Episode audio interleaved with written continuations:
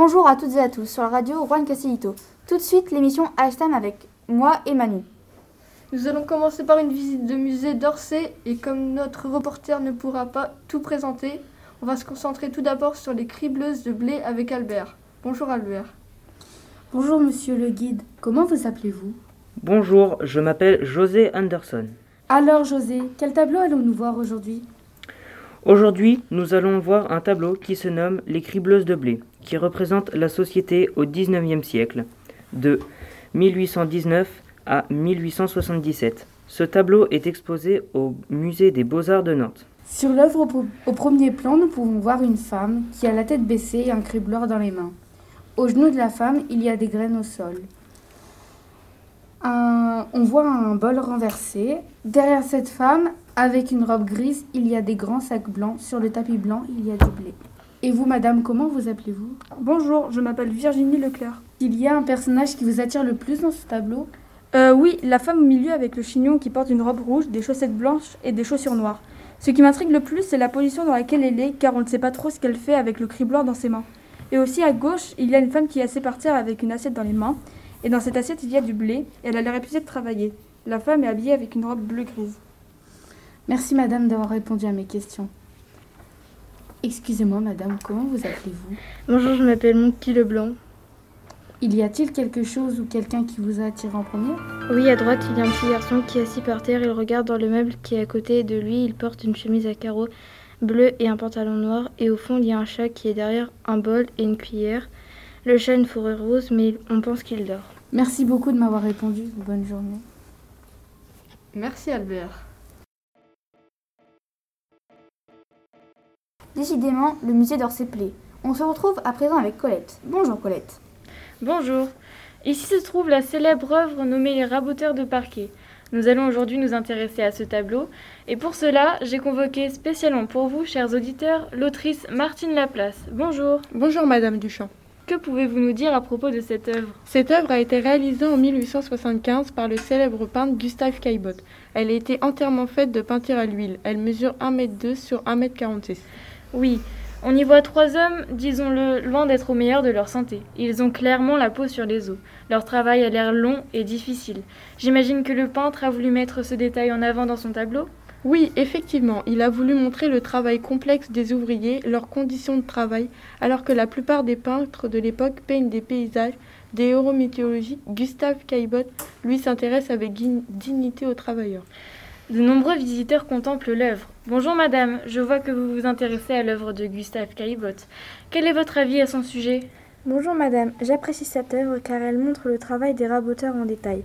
On voit que la pièce dans laquelle il se trouve est très structurée avec ses lignes au sol et au mur, qui se dirigent vers le fond de l'appartement, qui est par ailleurs un intérieur bourgeois parisien. Oui, tout à fait. Parlons maintenant des personnages. Dites-moi ce qu'ils signifient pour vous. Oui, les personnages sont des ouvriers. Ils travaillent au sol avec des outils spécifiques. Leur posture à genoux m'ont l'air inconfortable. Ils sont tous trois très synchronisés dans leurs mouvements. Leurs gestes se complètent. On voit à la pâleur de leur peau. Cela montre qu'ils travaillent en intérieur. Tout à fait. Et vous, madame Laplace Que pensez-vous de cette œuvre De ses détails De la technique de travail des raboteurs? On voit bien la qualité de leur travail, la finesse de leurs mouvements. Ils ont entre leurs mains des rabots. Il n'y a, il n'y a dans cette pièce qu'un seul point de lumière, ce qui apporte une ambiance particulière à leur travail. De la sobriété qui exclut toute misérabilité, cette œuvre est magnifique. Le peintre a effectué un travail de grande qualité. Sa, techni- sa technique de peinture est très agile. Les, les lignes sont précises, les proportions sont exactes. Cette œuvre a presque l'air d'être une photographie qui aurait été prise en plein travail des ouvriers. On aurait presque l'impression de voir leurs bras s'animer. Bonjour monsieur. Pouvez-vous nous donner votre avis sur cette œuvre? Ses qualités, ses défauts peut-être? Bonjour Madame Duchamp. Je n'aime pas cette œuvre car je trouve que les couleurs sont fades et la rendent triste. Or, il est vrai que cette peinture nous montre un travail qui date de plusieurs siècles. On y voit également un jeu de lumière très habile. Avouons-le quand même, cette œuvre est très bien peinte. La luminosité du parquet, leur ombre, les morceaux de sciure ayant subi le raclement des rabots sur le parquet de bois. Nous sommes tous d'accord sur au moins un point. Cette œuvre a été peinte avec grande minutie. Merci d'avoir répondu à toutes mes questions. À bientôt. À bientôt. Bientôt. C'était très intéressant. Mille merci. On change de destination. Alors Madeleine, où vous trouvez-vous? Aujourd'hui, on se retrouve au musée des Beaux-Arts de Pau avec le spécialiste de la peinture du 19e siècle, Victor Lapoule. Bonjour Victor. Bonjour Madeleine, je vais pour vous parler de ce magnifique tableau, La Grève au Creusot. Dites-en à plus. Alors, ce tableau a été peint à l'huile par Adler Jules en 1899. Il a été représenté au public le 24 septembre la même année. Mais dites-moi, il a l'air grand ce tableau? Effectivement, ce tableau mesure 231 cm de hauteur et 2 302 cm de largeur, d'où cette impression de réalisme. Bonjour jeune étudiant, comment vous appelez-vous? Bonjour, je m'appelle Jean-Pascal et j'étudie ce tableau de très belle qualité. Puis-je vous en parler? Et je vous en prie, allez-y. Alors l'une des inspirations les plus flagrantes est la femme portant le drapeau au premier plan qui est clairement pensée au tableau de la croix. La liberté guidant le peuple, l'une des volontés du peintre est de montrer la condition ouvrière comme un modèle de fraternité malgré la dureté du travail, d'où la poignée de main des deux hommes. Merci Jean-Pascal pour vos informations, qui nous donneront un brin de culture. Redonnons la parole à notre spécialiste Victor Lapoule. Continuons dans la description du tableau. Que pouvez-vous, que pouvez-vous nous dire de plus? Déjà pour commencer, au second plan, nous constatons qu'il y a des hauts fourneaux qui correspondent à des usines de sidérurgie, qui veut dire le travail du fer. Dites-moi, gardienne Jacqueline, vous qui surveillez la salle dans laquelle se trouve ce tableau, pouvez-vous un peu nous la décrire? Nous voyons que les couleurs qui dominent sont le rouge et le noir. Rouge pour le combat et noir pour le deuil. On peut voir aussi la démarche syndicale.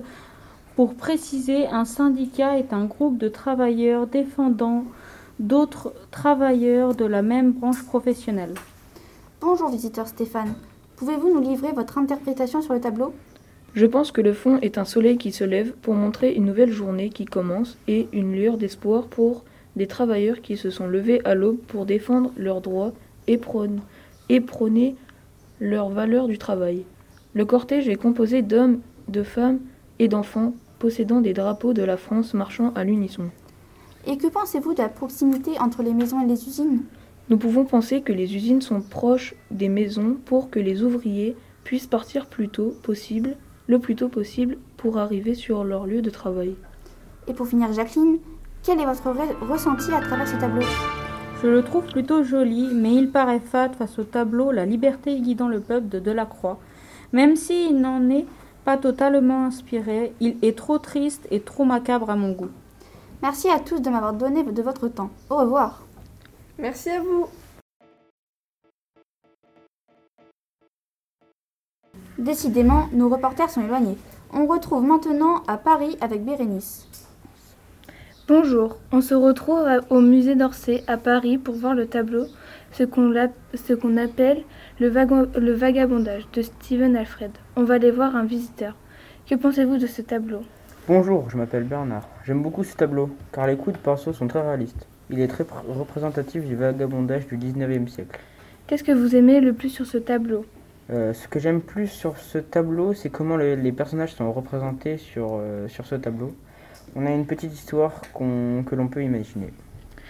Nous allons rencontrer une spécialiste qui est, professionnelle, qui est professeure dans une fac de Bordeaux, Bérénice Dupont. Bonjour Bérénice. Dites-nous en plus sur ce tableau. Bonjour, je suis Bérénice Dupont. Comme vous l'a dit Maureen, je vais vous présenter ce fameux tableau de Stephen Alfred. Ce tableau date de 1855. Il mesure 1m72 sur 2m5.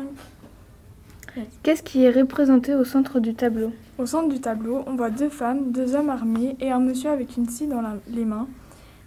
Et près des femmes, il y a un enfant et un bébé. Pouvez-vous expliquer cette œuvre en détail on voit la femme qui est au centre, qui tient un bébé dans ses bras, et avec sa main gauche, elle tient un enfant. Elle est vêtue d'une robe blanche avec une sorte de foulard sur la tête. À la gauche de l'image, il y a les hommes en uniforme avec leurs armes. Au premier plan, on voit l'autre femme avec une robe rouge et un foulard rouge. Et derrière cette femme, il y a un homme avec sa scie à la main. Il porte un pantalon blanc, des bottes noires et une chemise bleue. Qu'est-ce qui est sur le sol? Je vais laisser répondre une membre du musée. Elle réceptionne les tableaux et les regarde. Elle s'est beaucoup intéressée au décor du tableau. À vous, Charlotte. Bonjour, c'est moi, Charlotte. Je me suis beaucoup intéressée à cette œuvre. Du coup, je reviens à la question sur le sol. C'est de la neige. Il y en a aussi sur le mur qui est à l'arrière des personnes représentées. Justement, en parlant du mur, pourquoi il y en a-t-il un? Euh, dans ce tableau, il y a un mur pour montrer qu'ils sont bloqués, enfermés. Il y a quelque chose dans la main de la femme qui est au premier plan. Qu'est-ce que c'est? Cette femme tient dans sa main comme, comme un bracelet bleu. Eh bien, merci beaucoup. C'est la fin de, de ce reportage au musée d'Orsay. J'espère que ça vous a plu. Au revoir et bonne journée. Ces explications étaient claires, un peu tristes, mais intéressantes.